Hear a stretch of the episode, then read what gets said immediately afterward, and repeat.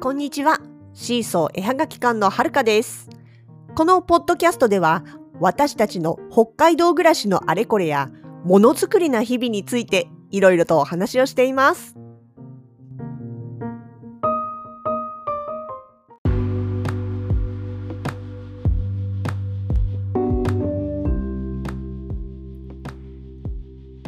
2021年6月の3日薄手の軽装で出かけられるのってほんといいですね。今日はあったかかったです。本当に。なんか昨日おととい？ん何日か前までなんかほんと肌寒かったはずなのに気がついたら夏日25度とかなっちゃうこのね温度差。本当についていけなくなりそうなぐらいの、まあ、乱高下というかね、これもやっぱり北海道なのかなっていう感じのお天気ですけれども、まあでもね、本当になんか薄手の服でね、軽い格好で外に出られるっていう時って、いつもなんかこうちょっと幸せな気分になります。でもね、明日また大荒れになるらしいですね。なんか通勤時間帯は気をつけてくださいなんて天気予報で言ってたような気がしますけど、本当ね、正常もそうですけれども、お天気も落ち着かないですね。そう、北海道に引っ越してきて、一番最初に住んだのが東区だったんですね。で、えっ、とね、そうそう、北21条にあるアパートだったんです。でね、最初にね、感じたのがね、なんか札幌って、割といつも風が吹いてるなっていう感じを受けました。なんか、なんて言うんだろう。風が鳴いてるとか、窓がガタガタうるさいとか、そういう感覚ではなくって、外とか歩いてても、なんか常にこうね、風に吹かれて、髪がなんかこう動動いたりとかね。あの、そういう、まあ、で、しかもほら、あったかい時期は風が吹いてても別に生ぬるいだけで気にならないけれども、基本的に北海道ってほら、寒いとか冷たい空気だったりすることも多いんですよね。夏だって夜は涼しいし。やそういう中で常に風が吹いているというか風が多いとやっぱり肌寒さを感じるからっていうかね結構気になったんですよね。なんか年がら年中風が吹いてる気がするって。逆に無風の日の方が少ないんじゃないかってすごいそんな気がしたんです。もともとねあの実家のある神奈川の方に住んでる時はまあ、丘陵地帯とかね工業地帯とかいくつか転々と、まあ、実家も含めてね自分の一人暮らしした時とかもあって引っ越ししてすいくつか住んでますけど別にあのその時がねずっと無風でほとんど風を感じる日が少なかった風の日の方が少なかったとかっていうことでは全然ないんです。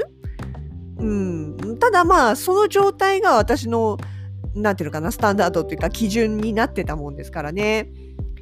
そうでね、実家の団地は、すごい見晴らしのいい高台の上に立ってるんですよ。で、そ、そう、それこそあとね、富士山見えるぐらい、富士山なんて全然隣の県の、まあ、それでしてもまただいぶ向こうなんですけど、それも見えるくらい、結構高台で、しかもその前に高い建物のないようなね、そんな場所に住んでたんですね。なんで、あで、しかもその目の前には高圧鉄塔があって、だから本当あの霧の日とかね湿度多分ね湿度が高い日だったと思うんだけどそういう時ってすごいなんかジジジジジジジジジジっていう音がずっと聞こえてたりとかあとねやっぱりそういう高いところだから風がある日は結構なんていうかな台風もそうだけど吹き込んできたりとか強い時は強いっていうのを感じてでそういう時はもうほんと高圧鉄塔もねガーってゴーとか音がしたりとか揺れてるのが見えたりとかね電線が。っていうような場所に住んでたから風もそれなりに意識してたんですけどねそれに比べてもうなんかほんと、うん、札幌は常に風が吹いてるっていう感覚があります。まあさすがにもう慣れてしまったんでねそんなそんなに違和感なくなりましたけど本当引っ越してきた直後はね結構それがまあなんていうかな不思議な感じでした。とあとね感覚といえばね一番違和感あったのが川の流れる方角なんですよ。あの東区のねアパートに住んでた時って一番最初の職場が南区だったんですよ。なんでまああのほら地図上で言うとね北から南に行く感じまあ東から南なんだけどまあでもね、結構本当にあの、位置関係からすると、本当に北から南に移動するっていう感じだったんですね。で、そう移動、車で毎日通勤してたんですけど、その移動、移動っていうか通勤の時にずっとあの豊平川ってね札幌市内を流れる大きな川なんですけどその川沿いの道を走って通勤してたんですね。でそうするとねまああの当然のように川の流れも目に入ってくるんです。で特にね春先になるとやっぱ雪解け水で水がすごい川の水が増水するんで本当あの別によそ見してるつもりもなくってもうぐわっとこうね濁った水というか濁流というか水の勢いが強くね流れているのが、まあ、嫌でも目に入ってくるんですよね。でその川のね流れる方角がほんと最初何回も面食らいました。あの頭で考えてるわけじゃないんだよ。本当に感覚なんだけど私南方向に進んでるはずなのになんで正面から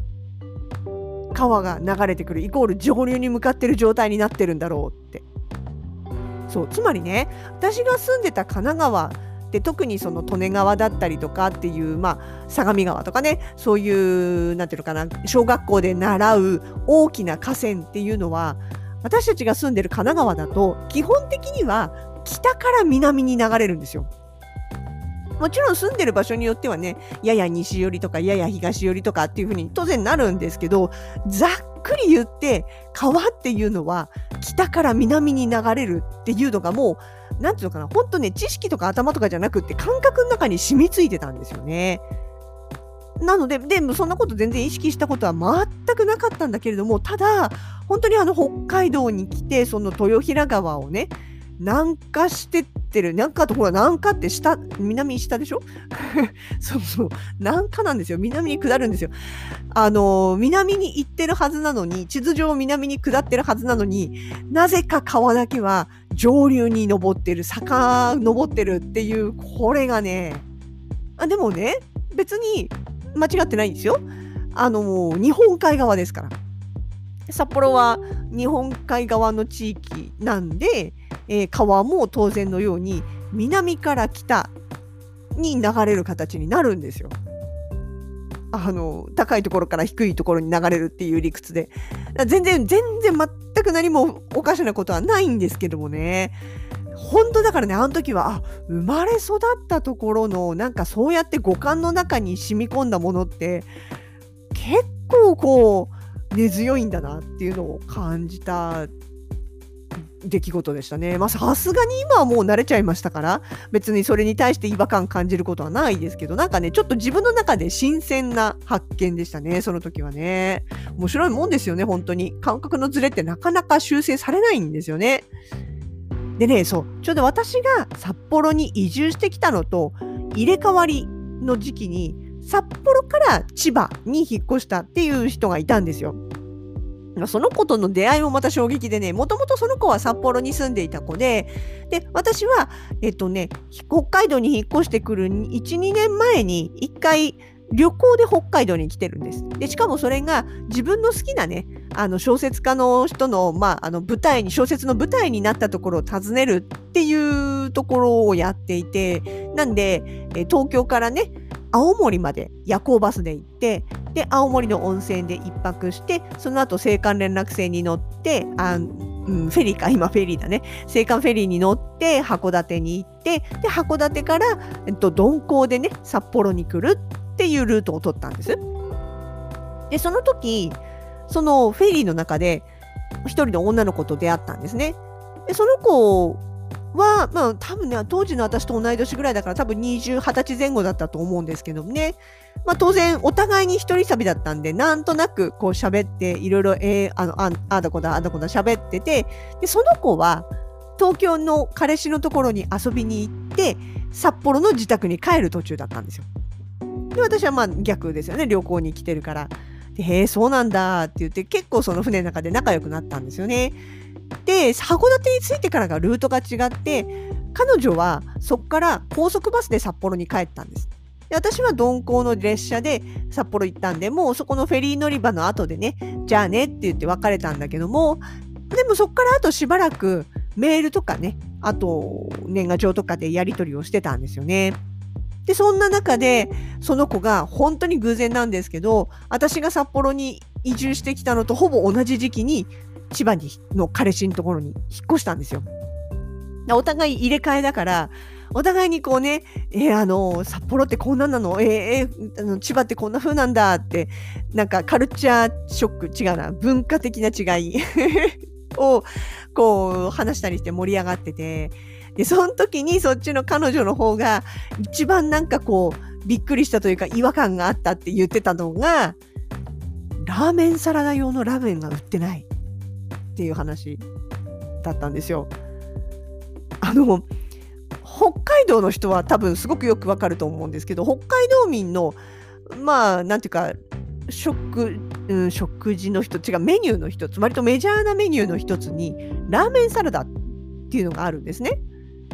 まあまあまあそのままです。ラーメンの麺にあのキャベツだったりとかいろいろ盛り付けて、まあうんと一番近いイメージで言えば冷やし中華？タレが違いますけどね。タレは普通に本当にあのサラダのタレなんですよ。なんだけど、まあ、要はラーメンの麺を使って上にそのレタレタスだったり、まあ、いろんな野菜を生野菜とかを乗っけてでドレッシングとかをかけて食べるってやつで、まあ、普通に居酒屋さんのメニューとかにもねあるんですよね。けど、それって、実は、関東では別にメジャーなメニューじゃないんですよね。だから、ラーメンの麺っていうのは、当然のようにスープとセットなわけですよ。だって、ラーメンはラーメンとして食べるものだから。冷やし中華なら冷やし中華のタレとセットだし、あったかいラーメンだったら、あの、お湯に溶かすタイプのスープがセットだし。っていうことで、スープが必ずセットで売ってるわけですよね。なんかあの、当たり前っちゃ当たり前のようなんですが、結局ラーメンサラダ作ろうと思ったら、タレいらない、あの、じゃない、スープの素いらないんですよ。無駄になっちゃうの。ね、そのね、スープの分だけ値段も上がっちゃうしね。だから札幌とかのスーパーではちゃんと麺だけってね、普通に売ってて、で、それをラーメン、あったかいラーメンとして食べたい人はスープ別売りだから買ってって好きな味で食べてっていう感じなんですよね。なので、ラーメンサラダを作りたい人は麺だけ買っていけばいいっていうことの、そういう売り方をしてるし、そうやって買えるのが、あ、今どうだか知らないですけどね、その当時、もう20年近く前ですよ、に、その、千葉に引っ越したその子は、ラーサラ作りたいのに、麺買えないっていうか売ってなくて困るってねすごい言ってて。それはそれで多分ねあの面白いまあ文化的違いだったっていう感じですよね。そう。結局まあその子とはその後だんだんだんだんこう連絡取らなくなっちゃってね。今だったらねそれこそ SNS とかでつながってたら続いてたのかもしれないんだけどそういうまだそこまでの時代でもなかったのでね。もうその後どうしたのか？まだ千葉に住んでるのか、それとも札幌帰ってきてるのか、全く、全くわかんないですけども、まあ、そんなこともありました。え、そんな今夜も、そう、また風強くなってきてるんですよね。結構もう何時間か前からかゴーゴーゴーゴー言ってて、雨もね、降ってるみたいで屋根が濡れてました。このまま朝まで結構荒れた天気が続くのかな？なんか通勤時間帯が一番危ないとか、危ないというか大雨になりそうみたいなこともね、言ってたのでね。やっぱり札幌風強いです。うん、まあ特にうちの辺りは山だからねっていうのもありますけどね。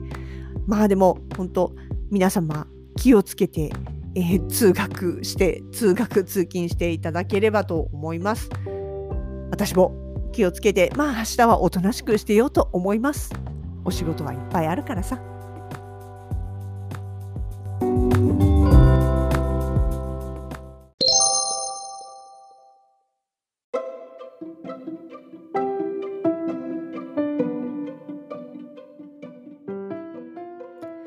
シーソーのラジログでは皆様のご感想をお待ちしております。